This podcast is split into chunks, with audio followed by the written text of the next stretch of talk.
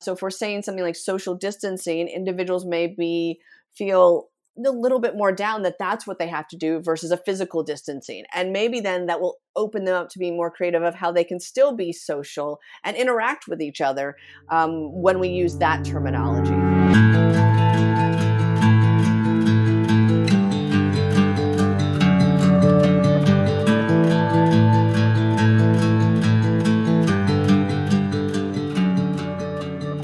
Welcome to Beyond the Bench, the podcast where we delve into stories of scientists and their work. I'm your host, Agnes Varghese, a developmental psychology PhD candidate at the University of California, Riverside. And today, co hosting with me is the lovely Madison Sankovitz, an entomology PhD candidate. Hey, Madison, how are you? Hey, Agnes, I'm doing well. And I wanted to mention to our listeners that we are all recording this episode from separate places because we're distancing. As you can imagine, COVID 19 has taken a psychological toll on each of us. And with everything that is happening with this crisis, we wanted to talk to someone about this shared experience. Exactly. And the expert that we actually have with us here today to discuss some of these mental health implications of this public health crisis is Dr. Erin Berman. So, Dr. Berman is a licensed clinical psychologist and researcher at the National Institute of Mental Health, otherwise known as NIMH, and she has specific expertise in stress and anxiety. Thank you so much for joining us today, Dr. Berman. Ah, thank you both for having me. Of course. So let's take it back a few months. In March of this year, 2020, the World Health Organization declared COVID 19 a pandemic. And basically, what that means is that it's an outbreak of illness that has spread over multiple uh, countries or continents. And in this case, it's had an entire global impact. Because of this, life as we know it was turned completely upside down. And of course, when something like that happens, there are a host of mental health outcomes that come along with it. Absolutely. And one element that we've noticed that has seemed to have a particularly negative impact on many is the social isolation that's being experienced during this time. With the implementation of the stay at home order, people have not been able to meet up with their loved ones. So, I guess my question to you, Dr. Berman, is what are the mental health implications of such an event? The mental health implications have been pretty uh, immense and, and widespread. From individuals who had pre existing depression or anxiety, we do know that that has created an increase in their levels of anxiety and depression, on top of their access to treatment. So telehealth had to change and making sure individuals with those mental illnesses are getting access to their medication on a regular basis. We also know, in general, the data has shown across, um, you know, the board that depression and anxiety has increased. And about half Americans report that this crisis is have impacting their mental health in some way, uh, whether they had a diagnosis initially or not. And then we do know between emergency hotlines, um, they have registered an increase um, since April in calls from people who have been reporting stress and anxiety, and also online services, um, texting apps or online therapy apps. Some of them have even inc- reported an increase in about 50 to 65% um, in individuals who are interested in participating in therapy. Those are staggering statistics. And I've actually been trying to think of even small things that can be done to slightly assist in decreasing the negative emotions that people are experiencing.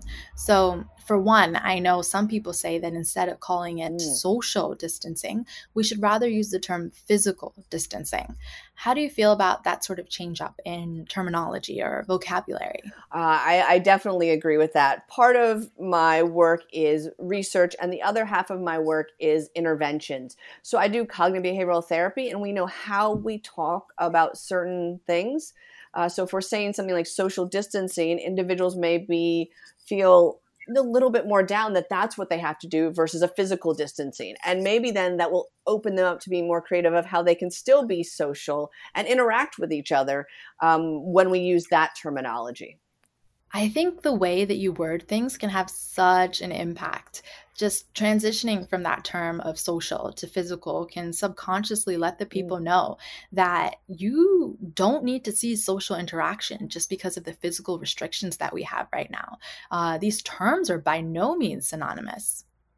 Dr. Berman, we know you have some specialization in child and adolescent anxiety. So, how do you think children and teens are experiencing this time differently than adults? And what unique anxieties might they have? We'll have to kind of look at prior traumas. And we do know a lot of the generation back in 9 11. You know, obviously that was a trauma for a young group of kids, right? That we were able to see and follow, right? And that, you know, was such a marked event that did increase stress and anxiety levels in kids. I think this will go back to it is a marked event. I mean, to not be able to touch your peers, to worry about germs uh, at the age of four, five, six, you know, and all the way up um, will impact individuals, I would think, in the long run. And, and it may, in a way, trigger some new anxieties, you know, similar to 9 11 as that did, right? So obviously, that is something that will impact many kids. And also the lack of social skills and social interactions development. That's a whole other hypothesis that I'm sure other people could speak to, but I think is important to note that's important in development. And if you're not seeing or touching or interacting with people, um, you know, those skills won't be cultivated as well. Right, definitely. So, what are some ways that we can best help our children and teens cope with this change and their anxious thinking? the classic ways are the best ways um, structuring a day creating a beginning and an end to whether summer you know the day um, moments because they that lack of structure and time is really creates uncertainty in kids so creating structure for them is ideal. Uh, it's hard to do for many of us, but that's ideal.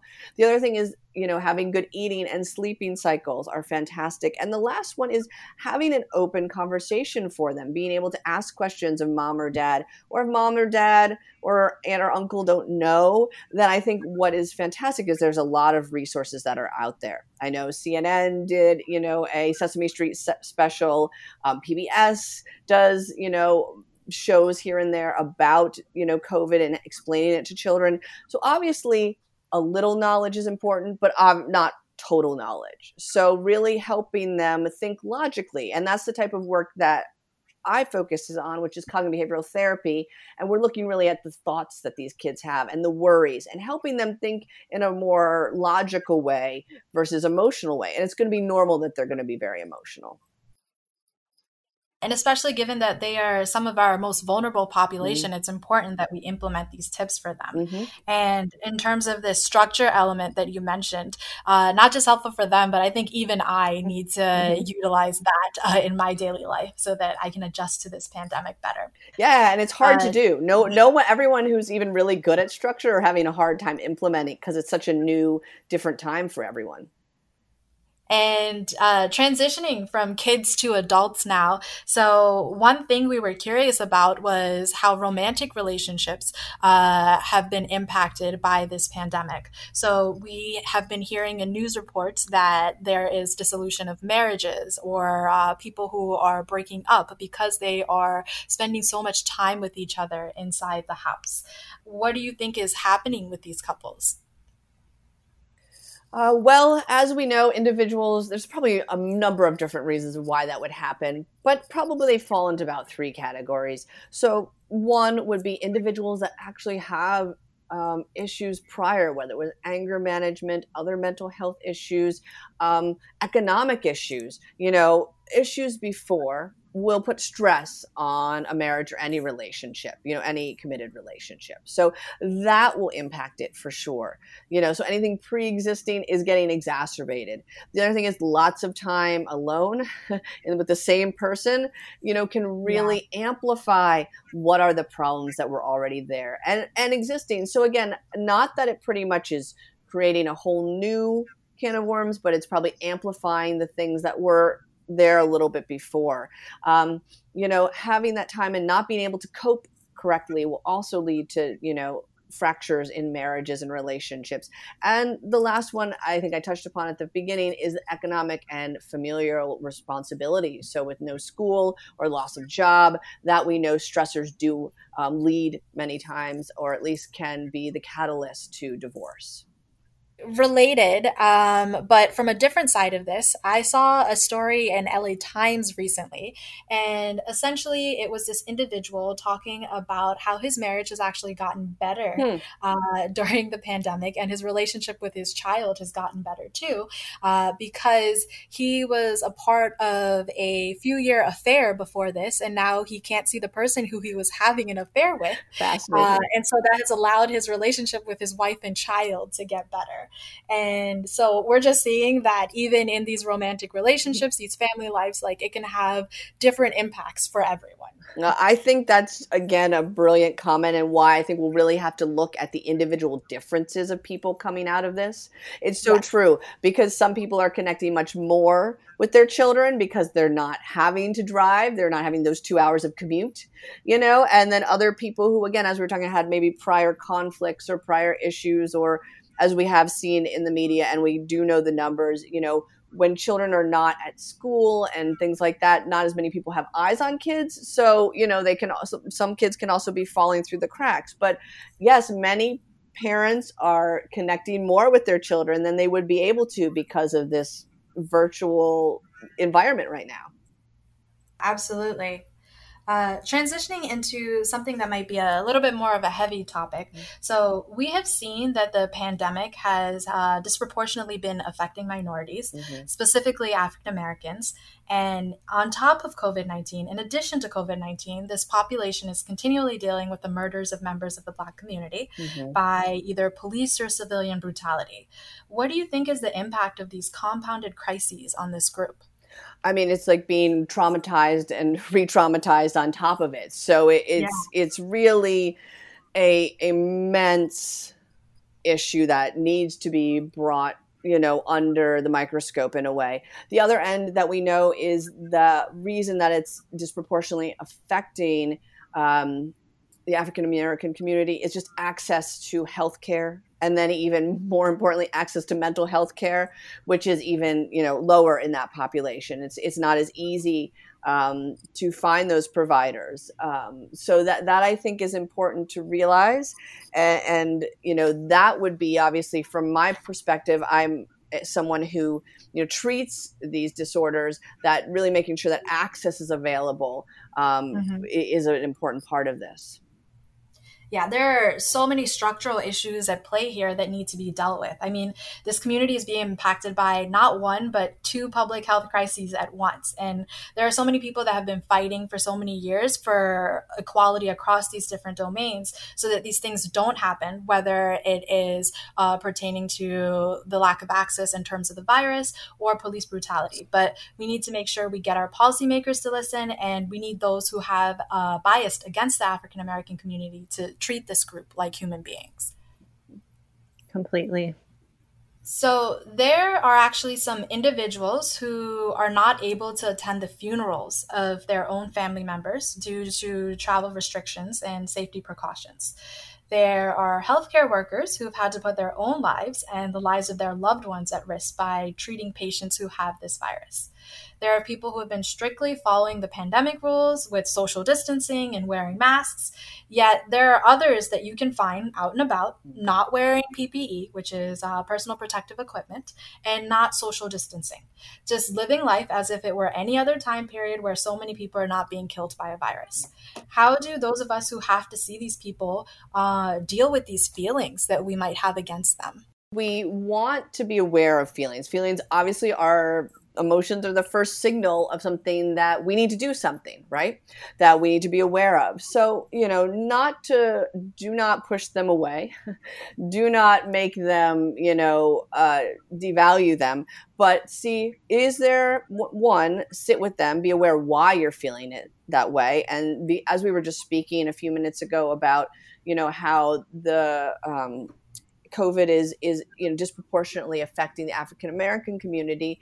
That could be something. Inequality could be what's fueling more anger and upset. You know, so really look at what's the feeling, and then what is it something that we can do about? And if there's nothing we can do about, terribly important to talk to people that we're close to.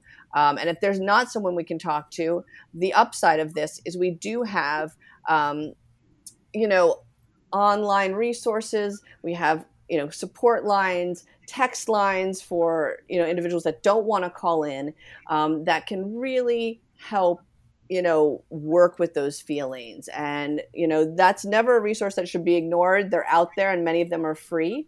Um, and, and i think that's one way to deal with the, this those types of feelings so we definitely have to evoke empathy for the other side mm-hmm. and understand um, why they may be reacting the way that they do. Mm-hmm. But is there also something we can do to help them understand that they are putting the lives of many individuals at danger uh, by not social distancing, by not wearing PPE? Mm-hmm. So, one of the best things that we can do, obviously, in terms of behavior change is modeling. So, although it may feel like a losing battle, continuing to wear your mask continuing to social distance appropriately for your community. Um, you know, that's the best thing we can do. Get more people that we know that are involved to make sure that they are always that feel the same way. Um, so that's very important that we model the way we want to see, uh, you know, things be. I also feel like. So it some of the content you know uh, that we see out uh, in the media about how people are suffering given this pandemic it really drives the point home at least to me of like why it's important for us to be following all of these rules at this time. And i was hoping that maybe these people could also uh, pay attention to this content if they're not already, and maybe that would change their minds as well. Mm-hmm. I think that's a really good point. The more information that's out there and accessible, right?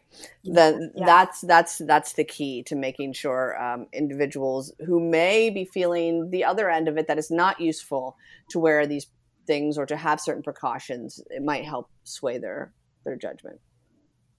And if we are uh, facing feelings of anger or sadness at this time towards others, uh, especially when we see what they're posting on social media, do you think uh, now is a good time to take a break from social media, or do you think we need to stay awake and alert of everything uh, that's happening online?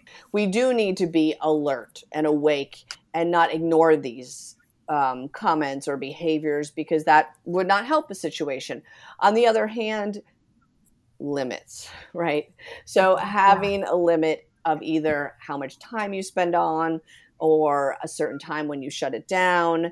You know, for me, um, you know, it's lucky I'm busy most of my day, so I can't read the news or watch anything. But at nine o'clock, nine to nine thirty, that's my time. You know, so I think it's important to identify what is that time and do limit it and limit also how much you're talking about it with other people. For sure you want to talk a little bit but you're everyone's going to get burned out if it's if it's excessive Absolutely.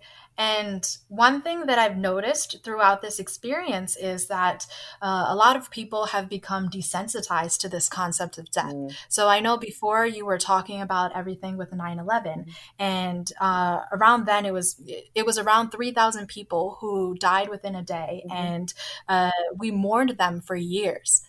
And now uh, we lose that amount of people in a day, and it seems like no one's even batting an eyelash. Uh, what do you think about that?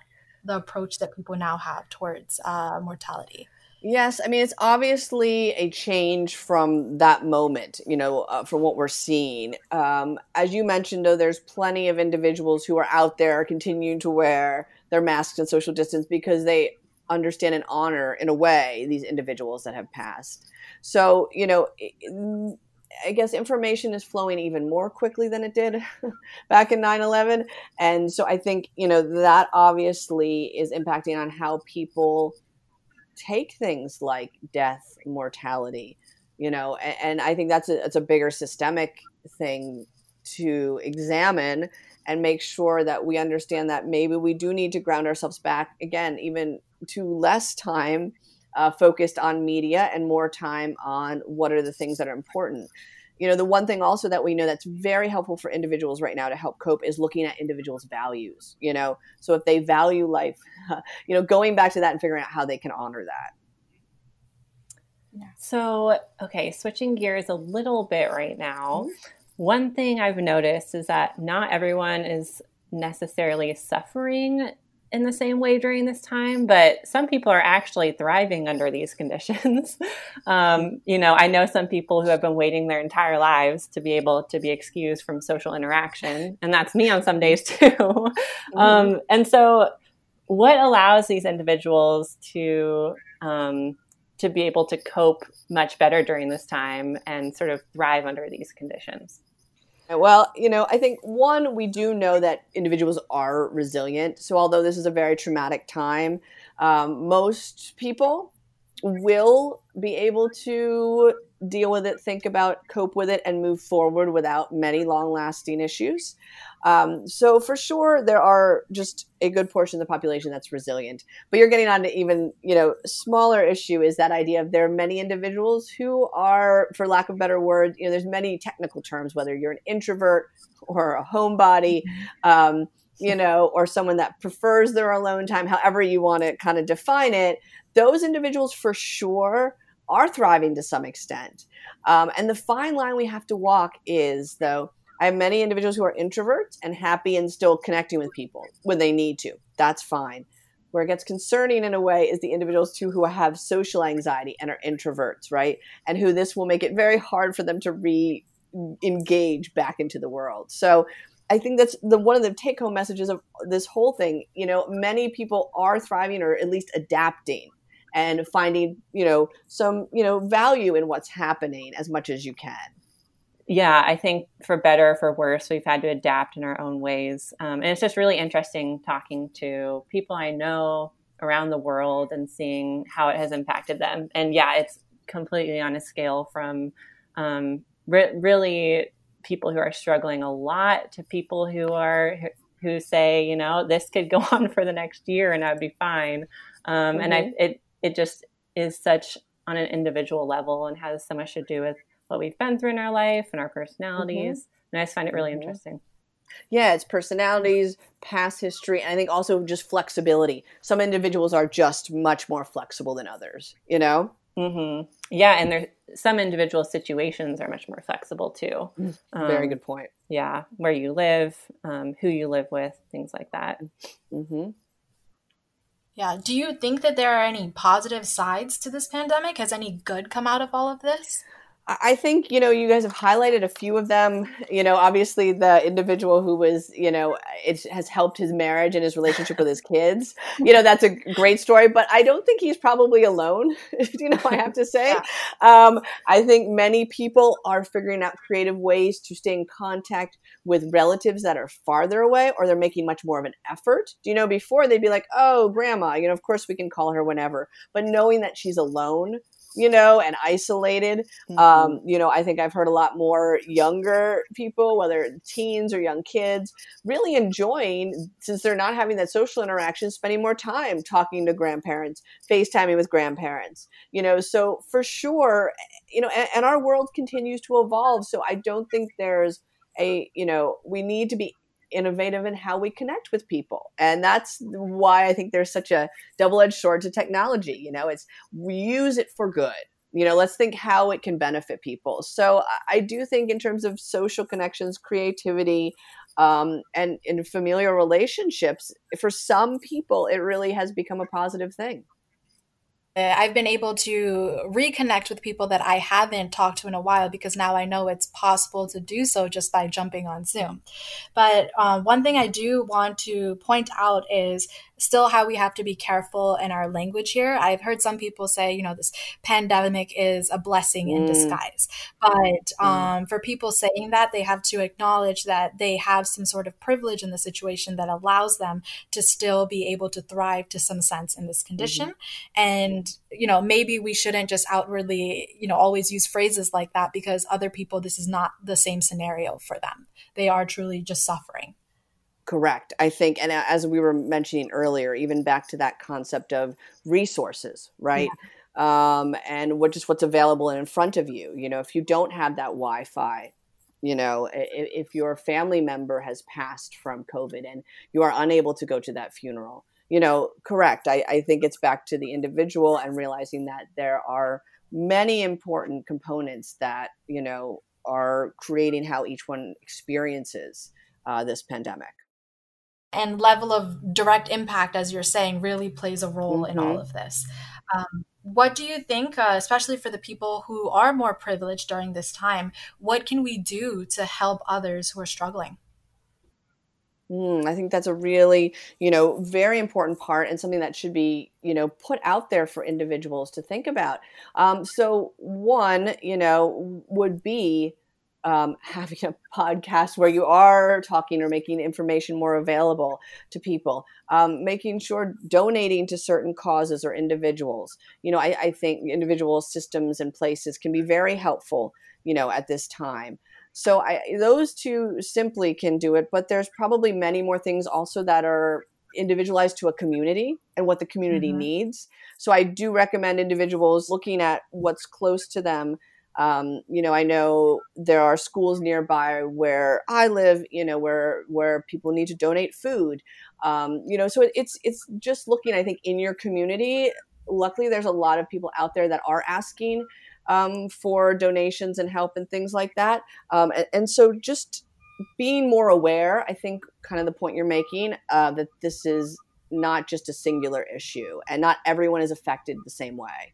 Yeah, and I think if we have the means to do so, it's our mm-hmm. responsibility mm-hmm. to step up in any way that we can right now to help those that are having an especially difficult time. Mm-hmm, yeah, sure. I think just everything going on in the world right now is asking us as people to be the best that we can and better than we've been before to each other. Yeah, just giving of our whole selves to each other um, and ways that we haven't really been asked to do in the past, I feel like. Um, so I, I, feel like day after day, I, I look at the news and I'm seeing a whole different side of humanity than I've ever seen before in good ways and bad ways, but lots of positive yeah, ways. True yeah, what you're really highlighting is that awareness. Us, we all should have a little bit more awareness, mm-hmm. right? Definitely. That can help. That can go Absolutely. a long way. Mm-hmm. Dr. Berman, you've given us already so much advice and many tips uh, for our listeners, which have been wonderful. And I just wonder if you have any additional wise words for everyone as they're dealing with this social and emotional anxiety surrounding the pandemic. Yeah, I think we highlighted um, all the major areas. Most important is if um, you know someone is an individual that feels alone. There are many resources out there, you know, and I think if they are just encouraged to look for those resources, whether it's a text line, whether it's a hot, a hotline to call for just to you know vent and talk about stress. And the other thing you know, many times when we feel, um, you know, low or sad or just kind of overwhelmed, it is important to give to others. You know, so seeing how we can help our community, uh, I think that is probably, you know, you did highlight that, but a really important way when people feel that they can't get out and they feel confined, that they can, you know, improve their situation and obviously someone else's. Yeah, and I think there are, plenty of studies that show that giving mm-hmm. to others and helping them has positive uh, psychological implications for yourself. Correct. Well. Exactly. Mm-hmm. So, thank you, Dr. Berman, for educating us about these mental health implications surrounding the COVID 19 pandemic. And thank you to the National Institute of Mental Health for being so open to communicating science with us. We appreciate mm-hmm. it. You're welcome.